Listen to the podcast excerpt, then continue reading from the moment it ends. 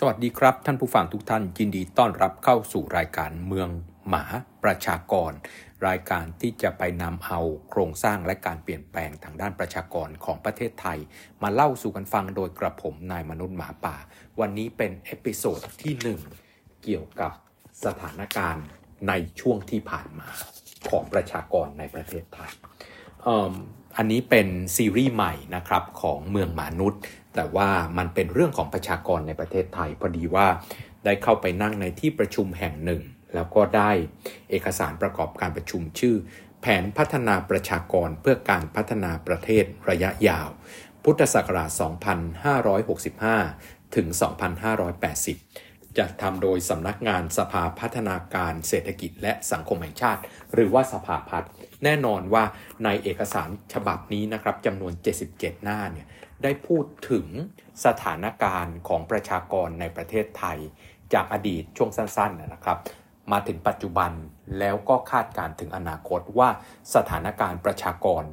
ของประเทศไทยจะเปลี่ยนในฐานะรูปแบบไหน โครงสร้างเป็นยังไง แล้วก็มีประเด็นอะไรที่เกี่ยวข้องกับการเปลี่ยนแปลง ในเอกสาร 77 หน้ามีประเด็นต่างๆ มากมายหลายอย่าง ซึ่งผมจะตัดมาเล่าให้ฟังในซีรีส์เมืองหมาประชากร แล้วก็มีการวิเคราะห์ มีองค์ประกอบต่างๆ ที่สนับสนุน หรือชี้ประเด็นเหตุผลของการพัฒนา หรือการเปลี่ยนแปลงนั้น หรือว่าผลกระทบของการเปลี่ยนแปลงนั้น ต่อชีวิตและวิถีชีวิตของประชากรเมืองต่อไปนะครับ วันนี้เป็น episode ที่ 1 จะคุยกันเรื่องของสถานการณ์ แล้วก็ประเด็นต่างๆ ที่เกี่ยวข้องกับสถานการณ์ในปัจจุบันของประชากรในประเทศไทย เขาได้ทำการวิเคราะห์ไปถึงว่าในแผนพัฒนาเศรษฐกิจ และสังคมแห่งชาติฉบับที่ 11 และ 12 ตอนนี้เราใช้แผนที่ 13 อยู่นะครับ มันเป็นยังไงบ้างกับโครงสร้างของประชากรที่เปลี่ยนแปลงไป เขาพบว่าประเด็นที่ 1 ก็คืออัตราการเกิดของคนไทยลดลงอย่างต่อเนื่อง ในขณะที่การเกิด ที่ไม่พึงประสงค์ในกลุ่มวัยรุ่น ยังอยู่ในระดับสูง เป็นประเด็นที่น่าสนใจครับ มันมี 2 ตัวที่ขัดแย้งกัน ก็คืออัตราการเกิดของเราเนี่ยลด แต่อัตราการเกิดที่มีอยู่เนี่ยเป็นการเกิดที่เป็นไม่พึงประสงค์ของทั้งสังคมและพ่อแม่ของเด็กที่เกิดขึ้น แสดงว่าไอ้อัตราการเกิดที่เกิดน้อยอยู่แล้วเนี่ยเป็นอัตราการเกิดที่ มีเรื่องของคุณภาพต่ำตามไปด้วย ในภาพใหญ่ก่อนครับว่าประชากรไทยเนี่ยมีลูกลดลงอย่างต่อเนื่อง เขาพูดถึงคำว่าอัตราเจริญพันธุ์รวมนะครับ ในช่วง 60 ปีที่ผ่านมาเนี่ยเขาพบว่าอัตราการเจริญพันธุ์รวมเนี่ยมันลดลงเป็นอย่างมาก เขาไล่หรือใช้ตัวชี้วัดนะครับว่าผู้หญิงนะครับในช่วงอายุ 15-49 ปี ซึ่งอยู่ในวัยที่เรียกว่าวัยเจริญพันธุ์เนี่ย เขามีลูกเฉลี่ยกี่คนนะครับ ในปี 2508 เนี่ย ผู้หญิงอายุ 15-49 ปี คือวัยเจริญพันธุ์เนี่ย มีลูกเฉลี่ยถึง 6.29 คนนะครับ แต่ว่าหลังจากที่มีเรื่องของนโยบายคุมกำเนิดลดอัตราประชากรลงเพราะว่าโลกมันเปลี่ยนนะครับ เมื่อก่อนนี้เราเชื่อว่าการมีประชากรมาก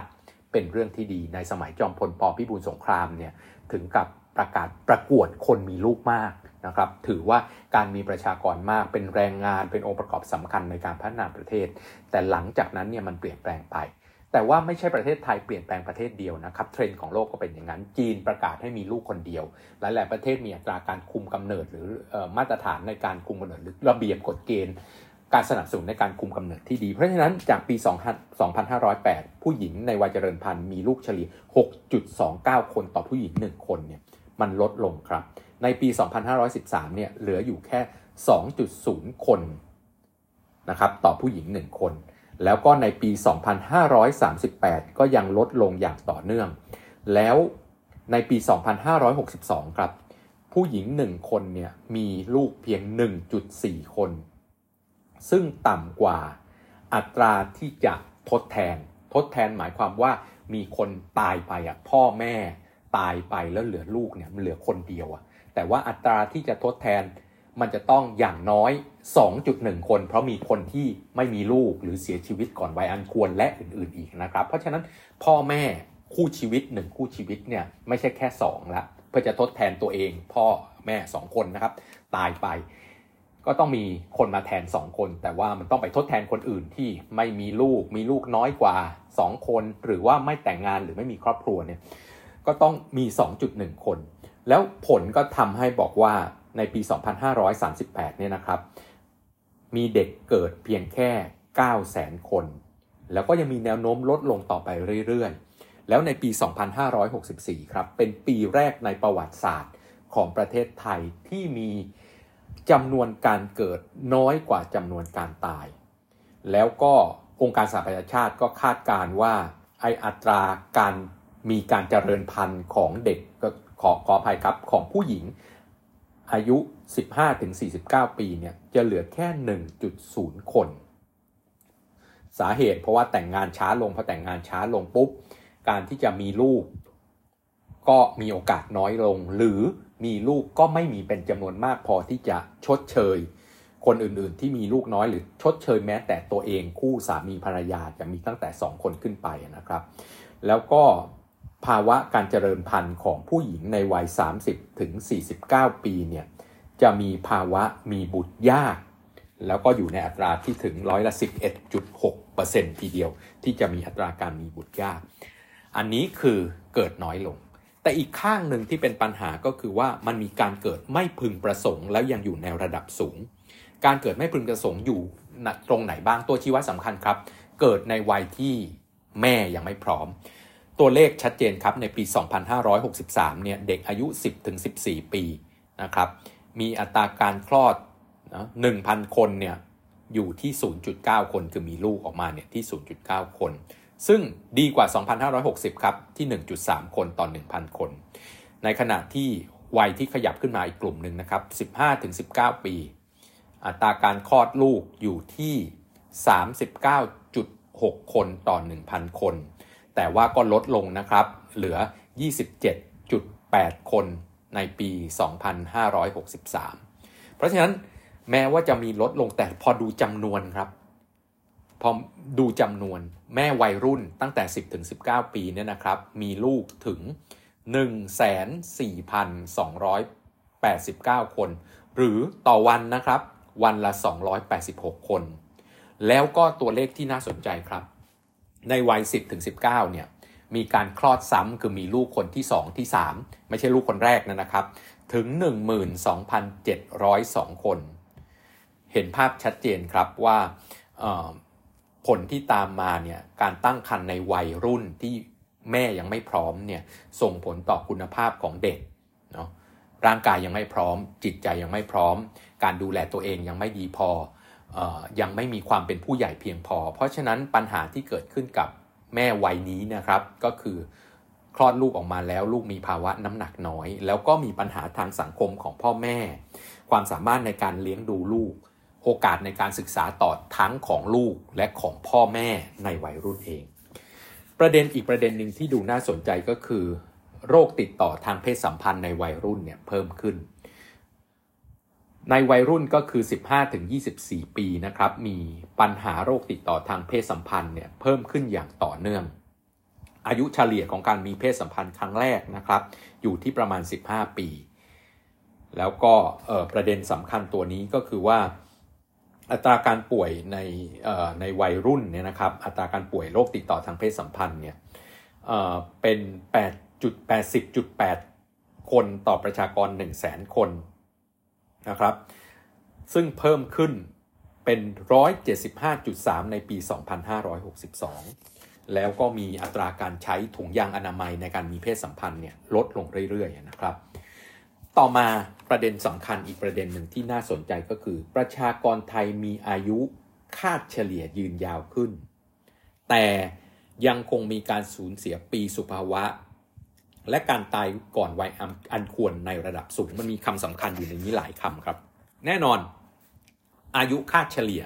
ก็คือเราตายเมื่ออายุกี่ปีเนี่ยสูงขึ้นครับสูงขึ้นเรื่อยๆ แต่คำว่าการสูญเสียปีสุขภาวะคือ การที่เรามีร่างกายแข็งแรง พอที่จะใช้ชีวิตปกติ ไม่เจ็บป่วยออดออดแอดแอดเนี่ยมันต่ำกว่าปีที่เสียชีวิตเนี่ย ค่อนข้างมาก แล้วก็ยังมีอัตราการตายก่อนวัยอันควรในระดับสูงลองมาดูตัวเลขนะครับ เอาแค่อายุเฉลี่ยก่อนที่ตายเนี่ยปี 2561 ครับ อายุเฉลี่ยออของประเทศไทยนะครับ คนไทยเพศชายอยู่ที่ 72.4 ปี เพศหญิงอยู่ที่ 78.9 ปี ห่างกันประมาณ 6.7 ปีนะครับ ถ้าเทียบกับ 30 ปีที่แล้วเนี่ยมันดีขึ้นมากเลยครับ เพราะ 30 ปีที่แล้วเนี่ยผู้ชายอยู่ที่ 65.6 ปี เพิ่มขึ้นเป็น 72.2 นะครับ แล้วก็ผู้หญิงเนี่ยเมื่อ 30 ปีที่แล้วอยู่ที่ 70.9 ปี เพิ่มขึ้นเป็น 78.9 ปี คือผู้หญิงเนี่ยเพิ่มขึ้นประมาณ 8 ปี ในขณะที่ผู้ชายเนี่ยเพิ่มขึ้นไม่มากนักนะครับ เพิ่มขึ้นประมาณ 7 ประมาณไม่ไม่ถึง 7 ปี ทีนี้สิ่งที่เห็นภาพก็คือว่าแล้ว ไอ้72.4ปีของผู้ชายเนี่ยมีอายุกี่ปีที่ร่างกายแข็งแรง ก็คือแค่ 68 ปีครับ ก็คือ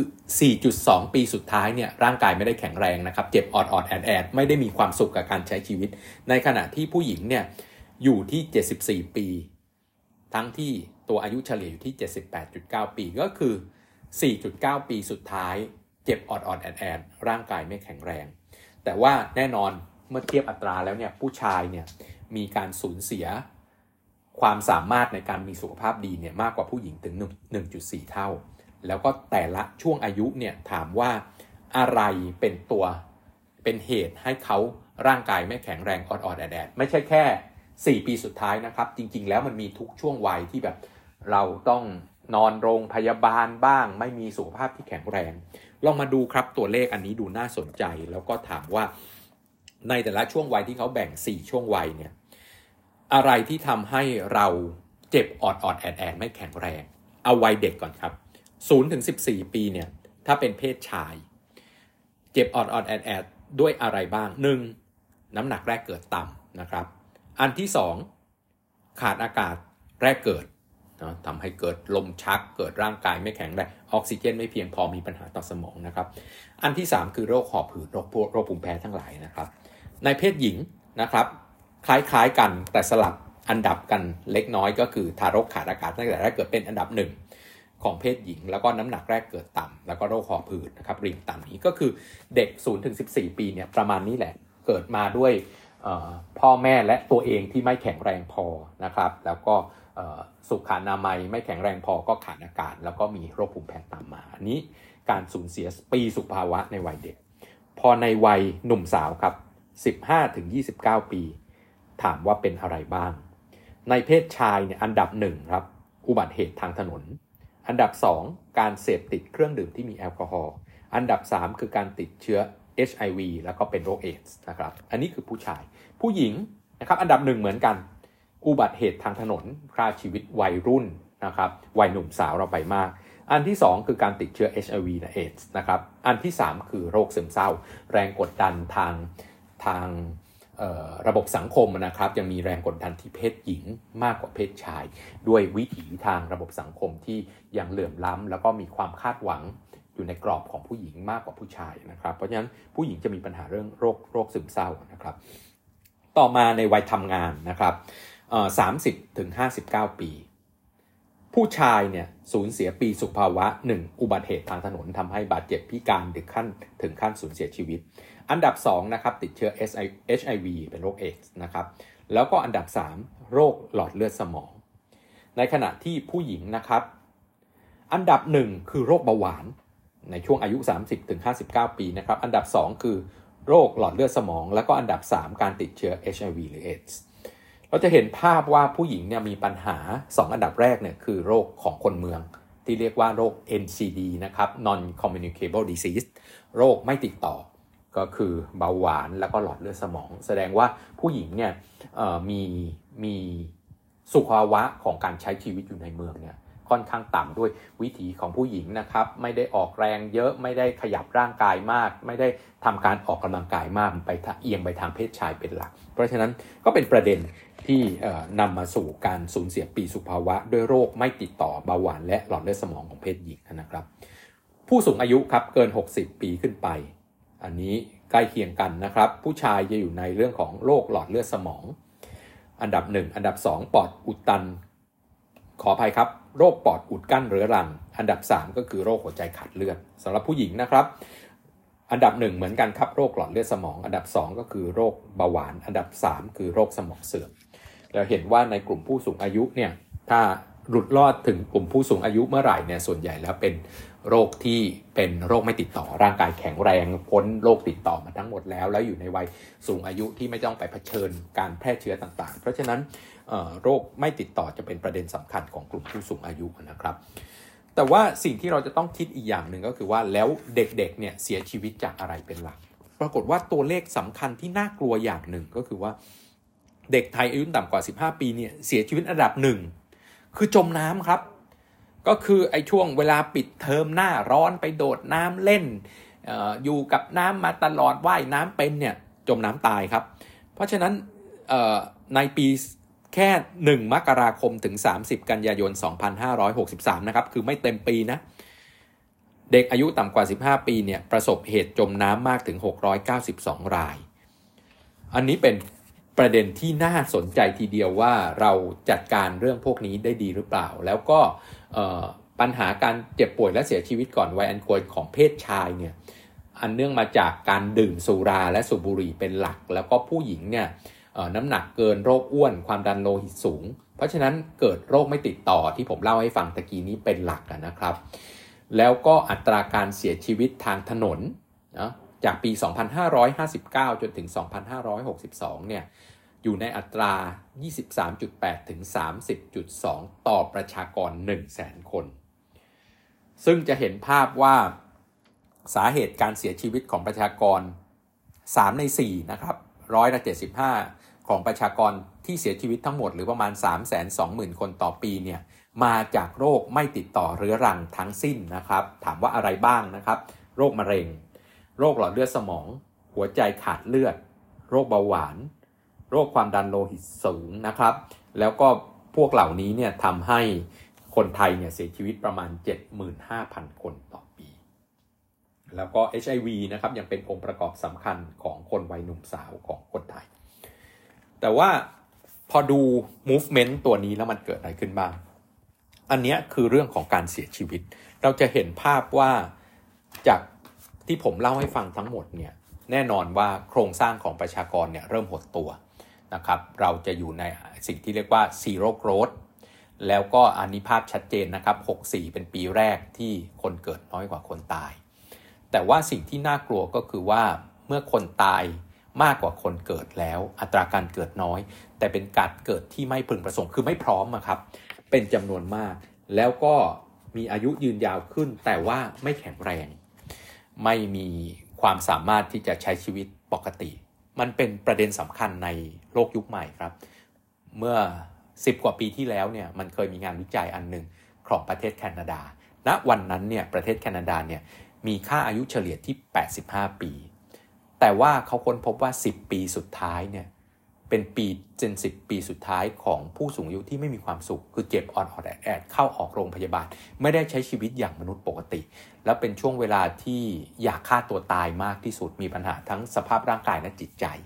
อันนี้เป็นประเด็นสำคัญที่เราจะเห็นภาพว่าไอ้สปีกว่าๆที่ตัวเลขที่ผมเล่าให้ฟังว่ามันหายไปจากการมีสุภาวะที่ดี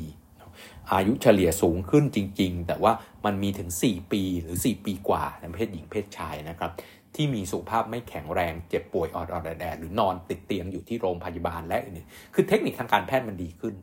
ทำให้อายุเรายืนยาวขึ้น ไม่เหมือนสมัยก่อนนะครับ มนุษย์สมัยก่อนเนี่ยคนเอ่อ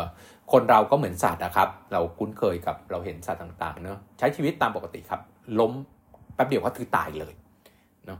นั่นแหละเมื่อก่อนเราเป็นแบบนั้นก็คือถ้าเจ็บป่วยเราก็ใช้ชีวิตตามปกติของเราเราเจ็บป่วยเมื่อไหร่อีกแป๊บเดียวก็ตาย แต่ว่าด้วยเทคนิคทางการแพทย์ที่ดีขึ้นเนี่ย เรามีอายุยืนยาวขึ้นกว่าเดิม แต่เรายังแก้ปัญหาการล้มเจ็บ แล้วกลับมามีสุขภาพดีเหมือนเดิมเนี่ยไม่ค่อยได้นะแล้วก็ประเด็นสำคัญนะครับก็คือเรายังมีอัตราการเสียชีวิตด้วยทุกภาวะของการใช้ชีวิตของมนุษย์โรคที่พูดถึง NCD โรคไม่ติดต่อเรื้อรังนะครับมะเร็ง